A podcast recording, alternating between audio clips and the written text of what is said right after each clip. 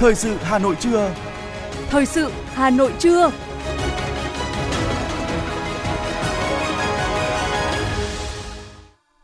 Kính chào quý vị và các bạn. Bây giờ là chương trình thời sự của Đài Phát thanh Truyền hình Hà Nội, phát trực tiếp trên sóng phát thanh. Hôm nay thứ bảy, ngày 4 tháng 3 năm 2023. Chương trình có những nội dung chính sau đây. Lãnh đạo các quốc gia gửi điện và thư chúc mừng tân Chủ tịch nước Võ Văn Thưởng. Chủ tịch Quốc hội Vương Đình Huệ chủ trì tọa đàm góp ý dự thảo luật đất đai sửa đổi. Chính phủ ưu tiên gói tín dụng 120.000 tỷ đồng triển khai nhà ở xã hội, nhà ở công nhân. Liên quan đến một số vướng mắc gần đây về vấn đề hộ khẩu, xác nhận cư trú, Bộ Công an cho biết người dân có thể dừng ứng dụng VNID để thay xác nhận cư trú. Cục Quản lý Dược Bộ Y tế đình chỉ lưu hành serum trị thâm của một nhãn hiệu mỹ phẩm tại Hà Nội. Chuyển sang những thông tin quốc tế, Hàn Quốc, Mỹ sẽ tập trận thường niên quy mô lớn diễn ra từ ngày 13 đến ngày 23 tháng 3 tới. Cháy lớn gây nổ tại trạm nhiên liệu ở thủ đô Jakarta của Indonesia khiến ít nhất 10 người bị thương. Sau đây là nội dung chi tiết. Thưa quý vị và các bạn, nhân dịp đồng chí Võ Văn Thưởng được Quốc hội khóa 15 bầu giữ chức Chủ tịch nước Cộng hòa xã hội chủ nghĩa Việt Nam, lãnh đạo các nước Nga, Triều Tiên, Nhật Bản, Italia, Mông Cổ đã gửi điện và thư chúc mừng.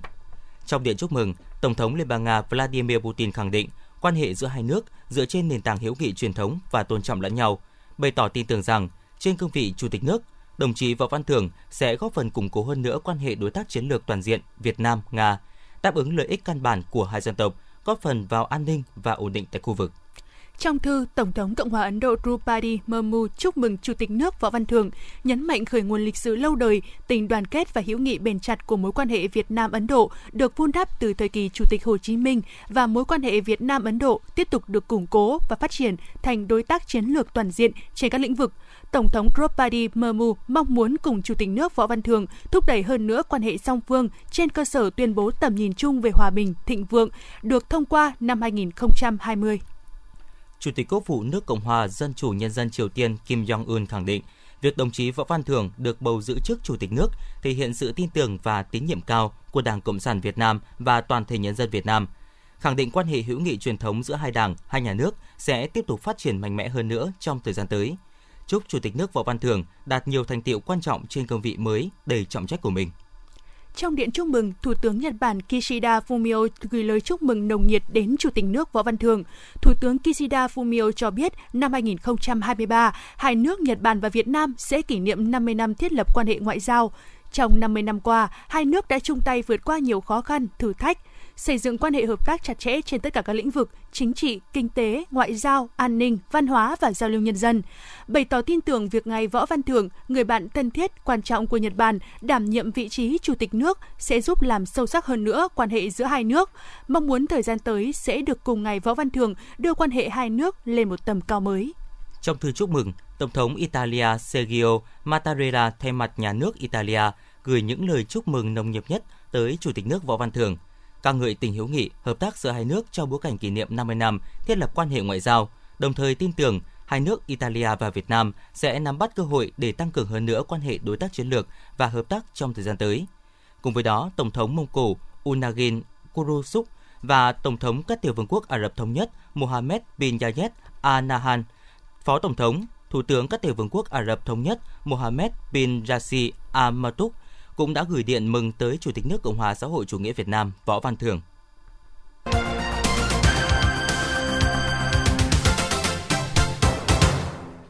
Xin chuyển sang những thông tin quan trọng khác. Thưa quý vị, sáng nay tại Hà Nội, giáo sư tiến sĩ Vương Đình Huệ, Ủy viên Bộ Chính trị, Chủ tịch Quốc hội, giáo sư tiến sĩ Nguyễn Xuân Thắng, Ủy viên Bộ Chính trị, Giám đốc Học viện Chính trị Quốc gia Hồ Chí Minh, Chủ tịch Hội đồng Lý luận Trung ương cùng chủ trì tọa đàm góp ý dự thảo luật đất đai sửa đổi. Tọa đàm do Học viện Chính trị Quốc gia Hồ Chí Minh tổ chức. Phát biểu tại tọa đàm, Chủ tịch Quốc hội Vương Đình Huệ nhấn mạnh lại bốn vấn đề cơ bản cần quán triệt khi sửa đổi, bổ sung luật đất đai theo kết luận của của Đảng đoàn Quốc hội và Ủy ban Thường vụ Quốc hội, gợi mở những vấn đề để các nhà khoa học, các diễn giả, đại biểu tham gia tọa đàm tập trung thảo luận. Chủ tịch Quốc hội Vương Đình Huệ nhắc tới nhóm nội dung quy định về quyền, nghĩa vụ và trách nhiệm của các chủ thể trong quan hệ pháp luật về đất đai, nhất là vấn đề minh định rõ giữa đại diện chủ sở hữu về đất đai với quản lý nhà nước về đất đai, giữa quyền, nghĩa vụ và trách nhiệm của từng chủ thể, cơ chế kiểm soát quyền lực trong lĩnh vực đất đai để góp phần ngăn chặn tham nhũng, tiêu cực, lợi ích nhóm trong lĩnh vực đất đất đai. Chúng tôi sẽ tiếp tục thông tin về buổi tọa đàm này trong chương trình thời sự 19 giờ tối nay. Mời quý vị đón nghe. Tại buổi họp báo chính phủ thường kỳ tháng 2 năm 2023 được tổ chức chiều ngày hôm qua, một số cơ quan báo chí đã đề nghị Bộ Xây dựng và Ngân hàng Nhà nước thông tin về việc thống nhất như thế nào đối với các gói hỗ trợ thị trường bất động sản, thời gian giải ngân của gói tín dụng 120.000 tỷ đồng cho phát triển nhà ở xã hội. Theo đó, mỗi ngân hàng thương mại sẽ dành khoản tín dụng khoảng 30.000 tỷ đồng phát triển nhà ở xã hội và nhà ở công nhân với lãi suất thấp hơn mặt bằng từ 1,5 đến 2%. Trường hợp có thêm các ngân hàng thương mại đủ điều kiện tham gia thì quy mô gói này có thể tăng lên. Bộ Tài chính vừa có chỉ thị số 01 về việc tăng cường kỷ luật kỷ cương hành chính trong thực hiện công vụ, luân chuyển, điều động và chuyển đổi vị trí công tác, kiểm soát quyền lực, trách nhiệm của người đứng đầu trong công tác quản lý cán bộ, trách nhiệm nêu gương, chống chạy chức, chạy quyền và phòng chống tham nhũng công chức, viên chức Bộ Tài chính. Theo đó, quán triệt và tổ chức thực hiện nghiêm các quy định của Đảng, pháp luật của nhà nước về tăng cường kỷ luật, kỷ cương hành chính trong thực thi công vụ, thực hiện công tác luân truyền, điều động và chuyển đổi vị trí công tác của công chức, viên chức, tăng cường kiểm soát quyền lực, trách nhiệm của người đứng đầu trong công tác quản lý cán bộ, trách nhiệm nêu gương, chống chạy chức, chạy quyền, phòng chống tham nhũng và chỉ đạo của Ban cán sự Đảng, Bộ Tài chính tại Nghị quyết số 06 ngày 1 tháng 3 năm 2023 và các nghị quyết, chỉ thị, văn bản chỉ đạo khác của Ban cán sự Đảng, lãnh đạo Bộ Tài chính đối với các mặt công tác này. Chỉ thị cũng yêu cầu các đơn vị thực hiện tốt chức trách nhiệm vụ được giao, có biện pháp giám sát, phòng ngừa các biểu hiện của hành vi cửa quyền, hách dịch, sách nhiễu, trì hoãn giải quyết công việc được giao, thờ ơ, vô cảm với đồng nghiệp và nhân dân, gây khó khăn đối với tổ chức cá nhân, không gợi ý nhận tiền, quà biếu của cơ quan, tổ chức và cá nhân. Các đơn vị thực hiện quy tắc ứng xử, quy tắc đạo đức nghề nghiệp của cán bộ, đảng viên, công chức, viên chức thuộc thẩm quyền quản lý của đơn vị mình để phát hiện và xử lý nghiêm tình trạng tham nhũng vật. Thủ trưởng các đơn vị chịu trách nhiệm chỉ đạo, hướng dẫn kiểm tra công chức, viên chức thuộc thẩm quyền quản lý thực hiện đúng chức trách, nhiệm vụ được giao, không lợi dụng vị trí công tác để can thiệp không đúng thẩm quyền, không đúng trách nhiệm, can thiệp trái quy định vào công tác cán bộ, công tác kiểm tra, thanh tra, nghiêm cấm các biểu hiện hành vi tham nhũng, hối lộ dưới mọi hình thức. Đối với đơn vị thuộc và trực thuộc, Bộ Bộ trưởng Bộ Tài chính yêu cầu tăng cường trách nhiệm của người đứng đầu trong việc thực hiện các quy định của Đảng và Nhà nước về phòng chống tham nhũng, kiểm soát tài sản, thu nhập của người có chức vụ, quyền hạn, thực hiện quy định về công khai, minh bạch cho các lĩnh vực quản lý của ngành tài chính, đồng thời thực hiện nghiêm cơ chế phối hợp phát hiện, xử lý sai phạm trong quá trình kiểm tra, thanh tra, kiểm toán, điều tra, truy tố, xét xử, thi hành án, xử lý nghiêm, dứt điểm các kiến nghị, kết luận của các đoàn giám sát, kiểm tra, thanh tra, kiểm toán, kịp thời chuyển hồ sơ vụ việc có dấu hiệu tội phạm về kinh tế, tham nhũng tiêu cực đến cơ quan điều tra để thụ lý, điều tra, xử lý theo quy định của pháp luật. Bộ trưởng chỉ đạo các đơn vị triển khai thực hiện nghiêm túc quy định của Bộ Chính trị về việc lấy phiếu tín nhiệm đối với chức danh, chức vụ lãnh đạo, quản lý trong hệ thống chính trị vào năm giữa nhiệm kỳ năm 2023 Cùng với đó, khẩn trương ra soát, khắc phục hoặc kiến nghị khắc phục những sơ hở bất cập trong cơ chế, chính sách, pháp luật liên quan đến đấu giá, quản lý tài sản công, xã hội hóa các dịch vụ công, tài chính, tự chủ tài chính, chứng khoán, trái phiếu doanh nghiệp, giám định, định giá và trên các lĩnh vực mà các đoàn kiểm tra, giám sát, thanh tra, kiểm toán, điều tra, truy tố, xét xử đã kiến nghị đề xuất. Thưa quý vị và các bạn, việc phát huy vai trò trách nhiệm nêu gương của cán bộ, đảng viên, nhất là người đứng đầu trong học và làm theo tư tưởng, đạo đức và phong cách Hồ Chí Minh, đồng thời đổi mới mạnh mẽ nội dung, phương pháp và hình thức học tập. Đó là một trong những nội dung đang được Hà Nội tập trung thực hiện để việc học và làm theo Bác trong năm 2023 đạt hiệu quả cao hơn nữa. Sinh thời, Chủ tịch Hồ Chí Minh rất chú trọng đến việc nêu gương của cán bộ đảng viên – theo người, sở dĩ cần phải nêu gương là do đặc thù của nền văn hóa đạo đức phương Đông luôn coi trọng tình cảm, luôn lấy cái tốt đẹp của người khác để làm tấm gương soi mình. Do đó, việc gương mẫu của người đứng đầu tạo ra động lực để thúc đẩy niềm tin của người dân. Từ việc nêu gương của mỗi cán bộ đảng viên hướng tới việc xây dựng tập thể nêu gương, đơn vị nêu gương để từng bước lan tỏa giá trị đến với quần chúng nhân dân. Phó giáo sư tiến sĩ, nhà giáo nhân dân Trần Văn Bính cho biết ở đây tôi muốn nói cái sức mạnh cảm hóa của người cầm đầu là quan trọng lắm đừng bao giờ nghĩ rằng dùng quyền lực để bắt mọi người tuân theo là phương án hay nhất trong thời gian qua, việc đẩy mạnh học tập và làm theo tư tưởng đạo đức phong cách Hồ Chí Minh cũng tiếp tục nhấn mạnh phương châm trên trước dưới sau, trong trước ngoài sau. Trong đó, rất quan trọng là phải đề cao trách nhiệm nêu gương tự giác học trước, làm theo trước của người đứng đầu và cán bộ chủ chốt các cấp, của cán bộ đảng viên. bởi phẩm chất và năng lực của người đứng đầu, sự mẫu mực nêu gương cũng như thái độ kiên quyết đấu tranh của họ có ý nghĩa đặc biệt quan trọng trong việc ngăn chặn đẩy lùi suy thoái về tư tưởng chính trị, đạo đức, lối sống ở mỗi tổ chức, cơ quan, đơn vị. Hiện nhiều cơ quan đã xây dựng quy định cụ thể về chuẩn mực đạo đức đối với cán bộ, đảng viên, nhất là cán bộ lãnh đạo, người đứng đầu cấp ủy, cơ quan đơn vị, nghiên cứu xây dựng các giải pháp cụ thể nhằm nâng cao ý thức trách nhiệm của tập thể và từng cá nhân. Với nhiều cách làm mới, sáng tạo, thiết thực đã giúp việc học và làm theo bác ngày càng hiệu quả. Điển hình như tinh thần gần dân, tăng cường bám sát cơ sở để đánh giá đúng tình hình của cán bộ các cấp. Từ việc thấu hiểu mới đưa ra chỉ đạo sát với tình hình, linh hoạt trong điều hành, có quyết định phù hợp, khả thi, hiệu quả, truyền cảm hứng và động lực cho cấp dưới. Phó giáo sư tiến sĩ Nguyễn Minh Tuấn, Viện trưởng Viện Xây dựng Đảng cho biết. Việc đầu tiên mà muốn uh, lãnh đạo và muốn quản lý được thì bản thân người cán bộ phải làm gương nêu gương. Đấy là cái giải pháp tốt nhất để cho người dân tin. Mà nếu mà không làm gương nêu gương thì người khác không theo.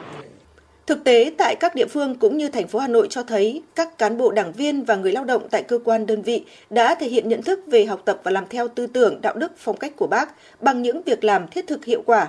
Thực hiện tốt phương châm nêu gương, nói đi đôi với làm, lấy đổi mới là phương pháp tư duy, lấy hiệu quả nêu gương và hiệu quả trong thực hiện nhiệm vụ được giao làm cơ sở đánh giá kết quả làm theo. Việc biểu dương phải có sức thuyết phục, đúng người, đúng việc, đúng thời điểm để tạo sức lan tỏa, tác động sâu sắc tới tư tưởng, tình cảm của mỗi cán bộ đảng viên, biến thành động cơ hành động của mỗi người. Từ kết quả này, học và làm theo bác không còn là khái niệm chung chung và đã tạo ra những kết quả cụ thể mà người dân cảm nhận thấy rõ được.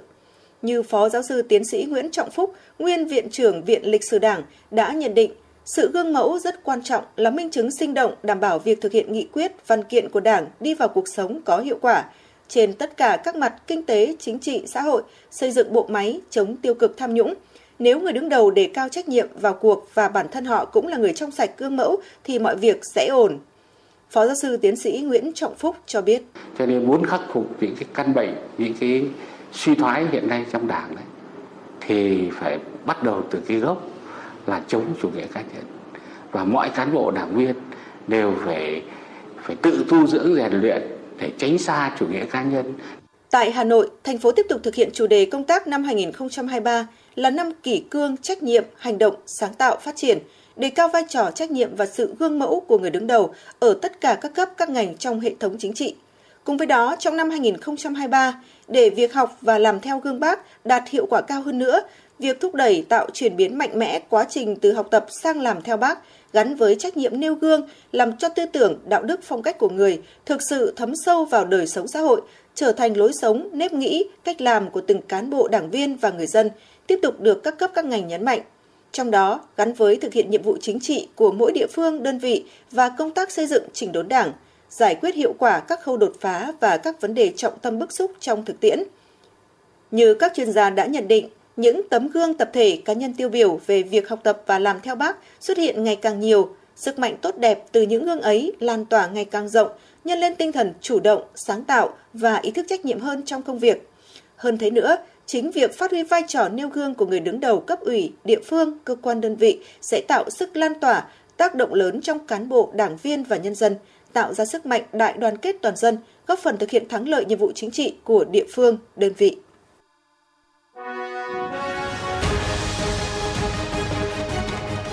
Thời sự Hà Nội, nhanh, chính xác, tương tác cao. Thời sự Hà Nội, nhanh, chính xác, tương tác cao.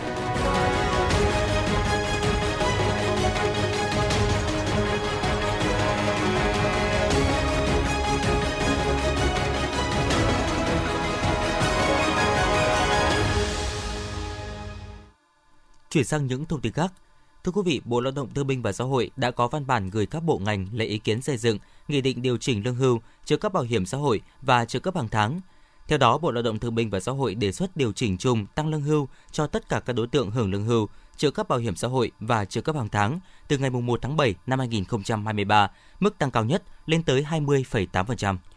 hôm qua Bộ Giáo dục và Đào tạo đã tổ chức hội nghị tuyển sinh năm 2023. Theo đó, công tác tuyển sinh năm 2023 về cơ bản giữ ổn định như năm 2022. Bộ tiếp tục triển khai công tác tuyển sinh trực tuyến trên hệ thống chung. Điểm mới là áp dụng điểm ưu tiên có hiệu lực từ năm 2023. Điểm ưu tiên đối với thí sinh đạt tổng điểm từ 22,5 trở lên sẽ giảm dần. Thí sinh được hưởng chính sách ưu tiên khu vực theo quy định trong năm tốt nghiệp trung học phổ thông hoặc trung cấp và một năm kế tiếp – Điểm mới thí sinh cần đặc biệt lưu ý, năm nay lịch xét tuyển đại học dự kiến sớm hơn năm ngoái. Theo đó, thí sinh diện tuyển thẳng và ưu tiên xét tuyển cần nộp hồ sơ trước 17 giờ ngày 30 tháng 6, nhận kết quả trước ngày 5 tháng 7 và xác nhận nhập học trên hệ thống tuyển sinh của Bộ Giáo dục và Đào tạo trước 17 giờ ngày 15 tháng 8.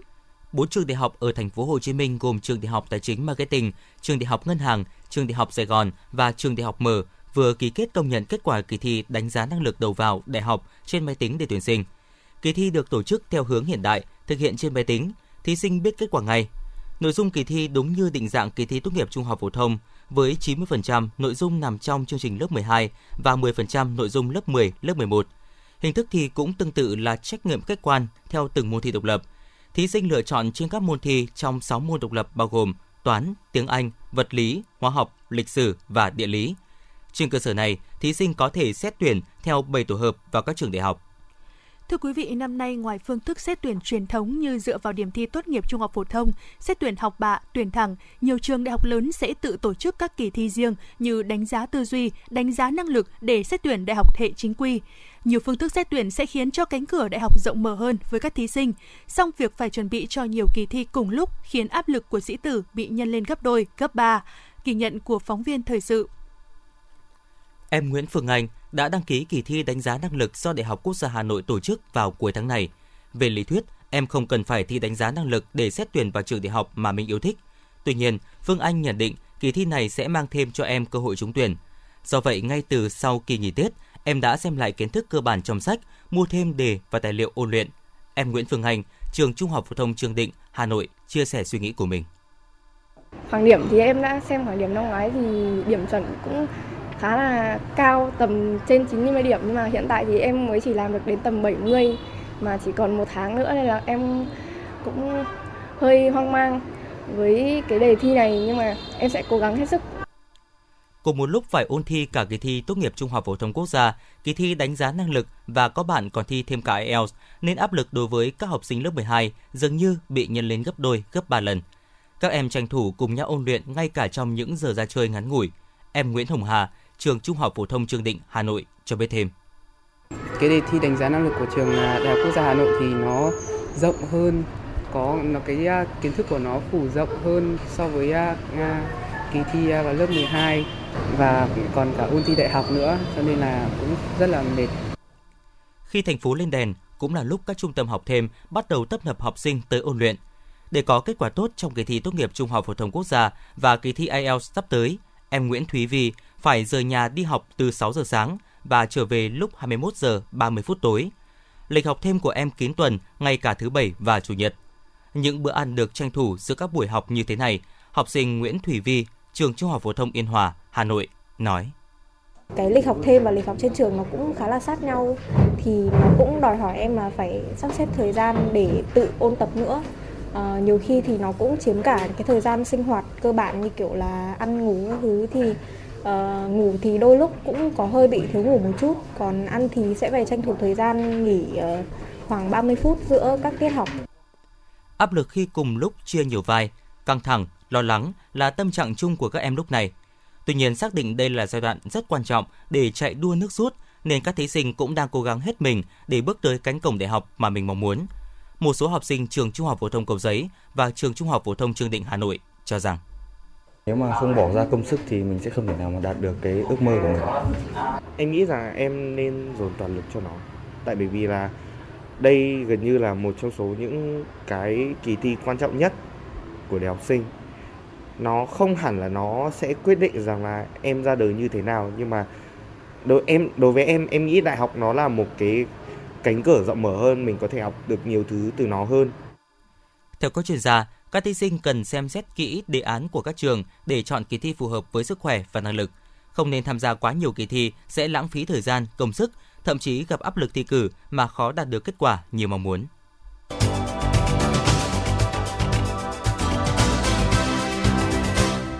Xin chuyển sang những thông tin khác. Thưa quý vị, liên quan đến một số vướng mắc gần đây về vấn đề hộ khẩu, xác nhận cư trú, Trung tâm Dữ liệu Quốc gia về dân cư, Bộ Công an cho biết người dân có thể dùng ứng dụng VNEID để thay xác nhận cư trú. Cụ thể mới đây, ứng dụng định danh điện tử VNEID đã tích hợp thêm tính năng thông tin cư trú, nhân khẩu có thể giúp giải quyết vướng mắc liên quan giấy xác nhận cư trú khi người dân làm các thủ tục giao dịch. Để sử dụng tính năng này trên ứng dụng định danh điện tử VNEID, người dân cần liên hệ công an phường để đăng ký tài khoản định danh điện tử mức 2. Tiếp đó cần cài đặt ứng dụng VNEID trên điện thoại thông minh và cập nhật phiên bản mới nhất. Sau khi ứng dụng VNeID được kích hoạt, người dân đăng nhập vào ứng dụng, truy cập vào mục ví giấy tờ để vào sử dụng tính năng thông tin cư trú. Thẻ vé điện tử liên thông hiện đã được nhiều thành phố trên thế giới áp dụng và mang lại kết quả tích cực. Áp dụng thẻ vé liên thông giúp giảm được thời gian mua vé, soát vé, giảm nhân công trên xe. Theo Trung tâm Quản lý Giao thông Công cộng Hà Nội, trong năm 2023, Sở Giao thông Vận tải Hà Nội sẽ xây dựng và trình Ủy ban nhân dân thành phố nội dung về khung tiêu chuẩn kỹ thuật và chính sách vé dùng chung cho toàn hệ thống vận tải công cộng như đường sắt đô thị, xe buýt cùng với việc xây dựng phương án và lộ trình đầu tư. Dự kiến, việc triển khai đầu tư sẽ được thực hiện vào năm 2024. Đường bay từ Hà Nội đi Cà Mau và ngược lại sẽ được khai thác vào ngày 20 tháng 4 tới đây. Đến ngày 30 tháng 4 sẽ bay thương mại với tần suất 3 chuyến một tuần. Hiện tại cảng hàng không Cà Mau đang khai thác mỗi ngày một chuyến bay từ Cà Mau đến thành phố Hồ Chí Minh và ngược lại với máy bay cỡ nhỏ chỉ đạt 35.000 đến 40.000 khách mỗi năm. Trong khi đó, cảng hàng không Cà Mau hiện tại đã đáp ứng khả năng khai thác lên đến 200.000 khách một năm. Cục Quản lý Dược Bộ Y tế vừa ban hành quyết định số 1815 gửi Sở Y tế các tỉnh, thành phố công ty trách nhiệm hữu hạn mỹ phẩm Huyền Phi, địa chỉ số 86 đường Trần Vĩ, phường Mai Dịch, quận Cầu Giấy, thành phố Hà Nội về việc đình chỉ lưu hành, thu hồi và tiêu hủy mỹ phẩm vi phạm quy định. Theo đó, Trung tâm Kiểm định thuốc, mỹ phẩm và thực phẩm Hà Nội đã lấy mẫu kiểm nghiệm sản phẩm serum thâm X2 nhãn hàng Huyền Phi Cosmetics số lô IP023 ngày sản xuất 21 tháng 9 năm 2022, hạn sử dụng 20 tháng 9 năm 2025. Trên nhãn ghi thông tin đơn vị phân phối hàng ra thị trường, công ty trách nhiệm hữu hạn mỹ phẩm Huyền Phi, phường Dịch Vọng, quận Cầu Giấy, Hà Nội. Kết quả cho thấy, mẫu thử của sản phẩm này có chứa hydroquinone là chất không được phép có trong sản phẩm mỹ phẩm chăm sóc da theo quy định của Hiệp định Mỹ phẩm ASEAN. Thêm vào đó, tính năng công dụng và thành phần công thức sản phẩm kê khai tại phiếu công bố sản phẩm mỹ phẩm không thống nhất với tính năng, công dụng và thành phần công thức ghi trên nhãn sản phẩm. Nhãn sản phẩm không ghi tên nước sản xuất theo quy định. Với sai phạm này, Cục Quản lý Dược đã quyết định đình chỉ lưu hành, thu hồi trên toàn quốc sản phẩm serum thâm X2 nhãn hàng Huyền Phi Cosmetics do công ty trách nhiệm hữu hạn mỹ phẩm Huyền Phi phân phối. Cục Quản lý Dược đề nghị Sở Y tế các tỉnh, thành phố thông báo cho các cơ sở kinh doanh sử dụng mỹ phẩm trên địa bàn ngừng ngay việc kinh doanh sử dụng sản phẩm nêu trên và trả về cơ sở cung ứng sản phẩm. Công ty trách nhiệm hữu hạn mỹ phẩm Huyền Phi phải gửi thông báo thu hồi tới những nơi phân phối sử dụng sản phẩm nêu trên, thu hồi tiêu hủy toàn bộ sản phẩm không đáp ứng quy định. Đồng thời, công ty gửi báo cáo thu hồi, tiêu hủy sản phẩm về Cục Quản lý Dược trước ngày 25 tháng 3 năm 2023. Ngoài ra, Cục Quản lý Dược cũng đề nghị Sở Y tế Hà Nội kiểm tra công ty trách nhiệm hữu hạn Mỹ phẩm Huyền Phi về việc chấp hành các quy định về pháp luật về quản lý mỹ phẩm trong hoạt động sản xuất, kinh doanh mỹ phẩm, trong đó có việc sử dụng nguyên liệu hydroquine trong sản phẩm mỹ phẩm, giám sát việc thực hiện thu hồi, tiêu hủy toàn bộ sản phẩm mỹ phẩm không đáp ứng quy định của công ty này.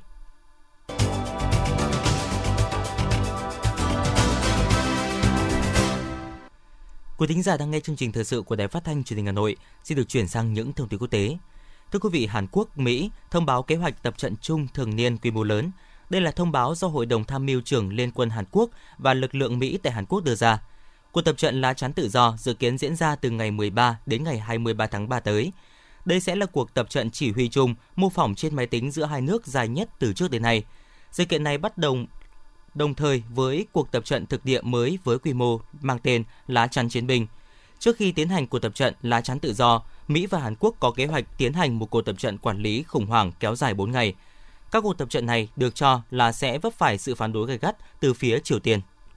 Tổng thống Pháp Emmanuel Macron ngay đầu tháng 3 này đã có chuyến công du 5 ngày tới bốn nước Trung Phi. Chuyến đi không chỉ nhằm vực dậy tầm ảnh hưởng của Pháp trong khu vực mà còn tiếp tục các nỗ lực tạo lập quan hệ hợp tác kiểu mới theo hướng tích cực và bình đẳng, đồng thời xây dựng hình ảnh mới của nước Pháp trong quan hệ với châu Phi như một đối tác đáng tin cậy. Có thể thấy chuyến công du lần này của Tổng thống Emmanuel Macron đã tiếp nối nối dài những nỗ lực xây dựng hình ảnh mới của nước Pháp trong quan hệ với châu Phi như một đối tác bình đẳng, đáng tin cậy. Điều đã từng được nêu bật trong diễn văn lịch sử Ouagadougou, Burkina Faso hồi năm 2017.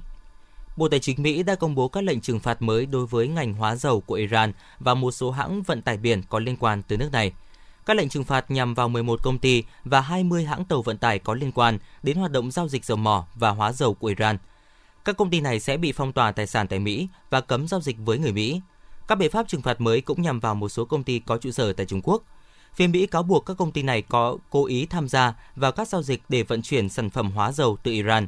Tài sản của hai công ty tại Mỹ bị đóng băng và công dân Mỹ bị cấm giao dịch với các công ty kể trên.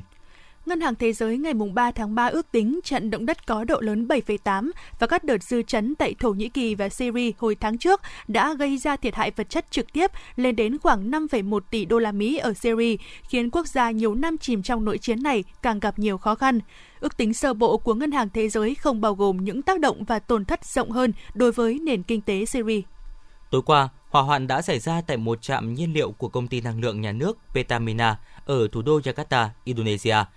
Vụ hỏa hoạn xảy ra vào khoảng 20 giờ tối theo giờ Việt Nam. 31 đơn vị cứu hỏa đã được điều động đến hiện trường để dập tắt đám cháy. Vụ việc làm ít nhất 10 người bị thương. Công ty Petamina cho biết nguyên nhân vụ hỏa hoạn đang được điều tra và làm rõ. Cảnh sát Nigeria ngày hôm qua cho biết đã có ít nhất 12 người thiệt mạng trong vụ nổ đường ống dẫn dầu xảy ra sáng cùng ngày ở bang Rivers thuộc miền nam nước này. Vụ nổ đã khiến 12 người chết vì bỏng, 5 phương tiện và 4 xe ba bánh vốn được cư dân địa phương sử dụng để hút nhiên liệu từ đường ống bị cháy thành tro.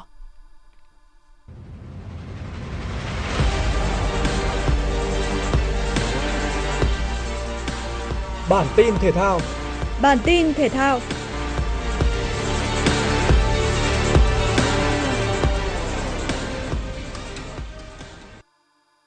trong lượt trận đầu tiên của bảng D vòng chung kết U20 châu Á 2023, U20 Trung Quốc đã có cuộc đối đầu với Nhật Bản. Các học trò huấn luyện viên Antonio Puche vừa lên dẫn trước sau tình huống phản lấy nhà của Hayato Tanaka.